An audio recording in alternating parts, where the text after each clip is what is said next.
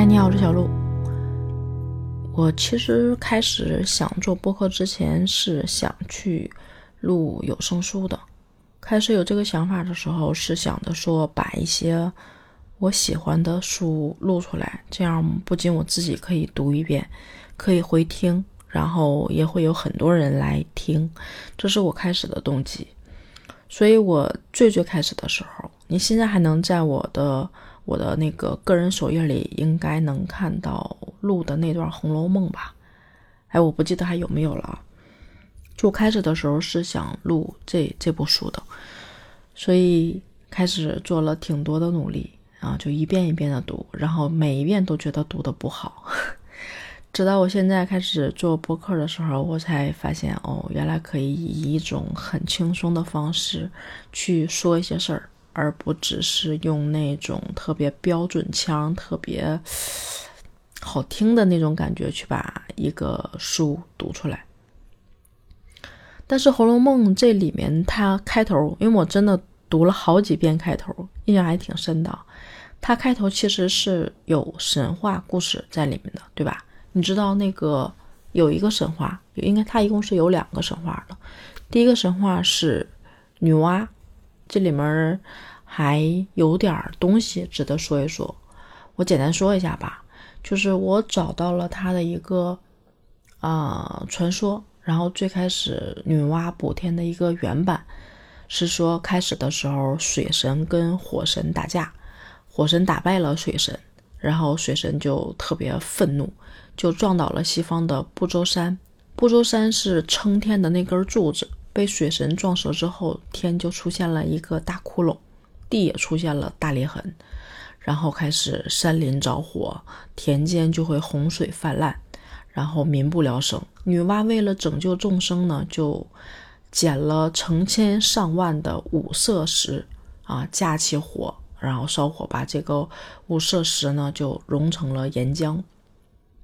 用这种石浆修补好了天上的窟窿。然后呢，又斩下了一只大龟的四个腿，作为四个柱子，撑起了这个塌陷的天。经过这一番的操作呢，人们才能过上安乐的日子。这个是原版的这个关于女娲补天的传说。但是曹雪芹的这一版《红楼梦》开篇呢，其实是做了一些改动的。他的原文是这么说的啊，说原来女娲是炼石补天之时，于大荒山无稽崖炼成高经十二丈、方经二十四丈的顽石三万六千五百零一块，娲皇就用了三万六千五百块，就单单剩了一块没有用，便弃在这个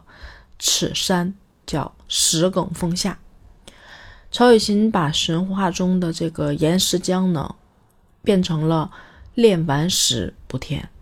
之所以说这个娲皇补天之物由液态的浆变成了固态的石头啊，那他当然肯定是希望通过这块石头、这块废弃的石头来引发这个故事，继而将这个废弃的石头幻化成通灵的宝石，随着这个太空虚境中的神瑛侍者。神瑛侍者下凡历劫的这个故事呢，才能够慢慢把它说出来。这只是它其中的第一个引子，但是它这里面其实还含着其他的含义。首先啊，它这里面的一重含义就是为了避祸，因为当时其实，嗯，那个时候是清朝嘛，清朝其实是蛮夷之族入主了中原。为了能够维护自己的这个统治呢，就对思想和文化去做了一些禁锢，这些禁锢手法特别的极端，去镇压汉人的这个就是这些有知识、有文化的人，然后实施了世界特别罕见的这个文化恐怖制度，叫文字狱。文人学士在文字中稍微透露出一些不满呢，或者是说皇帝疑惑这个文字中有啊妄议什么清朝这些内容呢，就会。就会导致杀身之祸，比如说像雍正年间的这个翰林院术士徐俊，因为清风不识字，何故乱翻书？这两句小诗就享受了斩立决的待遇。这种例子特别多，所以当时曹雪芹呢，正处于当时文字狱最严酷的，就是雍正、乾隆那个年代，稍有不慎呢，就会招来这种无妄之灾。所以他以这个女娲补天起篇呢，这个神话就